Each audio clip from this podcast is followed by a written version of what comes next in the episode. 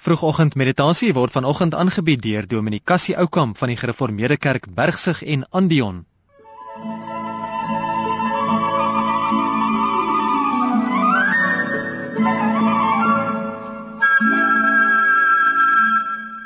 Goeiemôre luisteraars.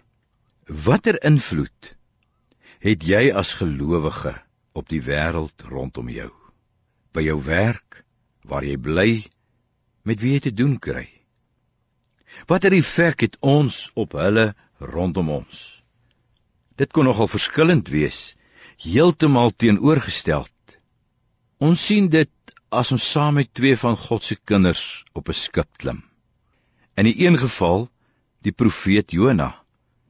In die ander geval die apostel Paulus. Op 'n stadium is albei van hulle op 'n skip op die Middellandse See. In albei gevalle die enigste godsman aan boord tussen 'n ruwe heidense bemanning.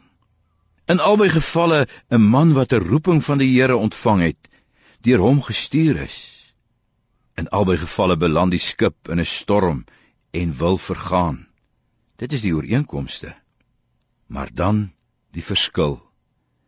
In Jonas se geval wil die skip vergaan omdat Jonas sy roeping versaak, van die Here af wegvlug.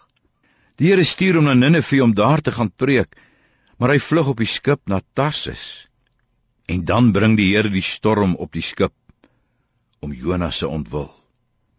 Die heidense skeepskaptein moet vir Jonas wakker skud waar hy lê en slaap, en Jonas moet bely: Dis oor my dat hierdie groot storm rondom julle woed. Vat my, gooi my in die see. En as dit gebeur, bedaar die storm. En in Paulus se geval, Hy is as gevangene gelowig op pad na Rome, besig om sy roeping van die Here uit te voer. Hy moet voor die keiser staan. Hy moet in die groot wêreldstad Rome die evangelie verkondig.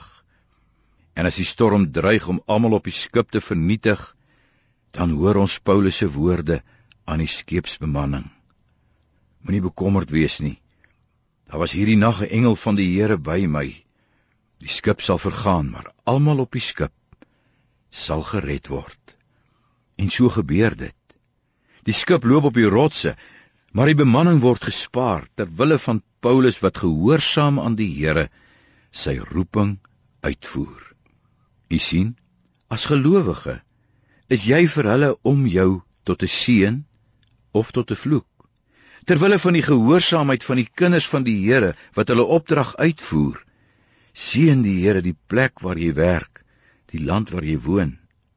Maar waar die kinders van die Here hulle roeping versaak, hulle lig nie laat skyn nie, hulle nie laat uitken as kinders van God nie, daar word die wêreld om hulle 'n donker plek, 'n slegte plek en wil die skip vergaan. Die vraag is: gaan jy as kind van die Here vandag tot seën wees? Vir elkeen rondom jou?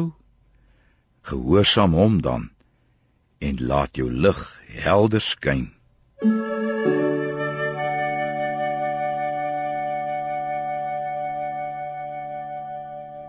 Vroegoggend meditasie is vanoggend aangebied deur Dominee Cassie Oukamp van die Gereformeerde Kerk Bergsig en Andion. Jy is welkom om vir Dominee Oukamp te kontak. Skakel hom by 082 377 112. 082 377 112.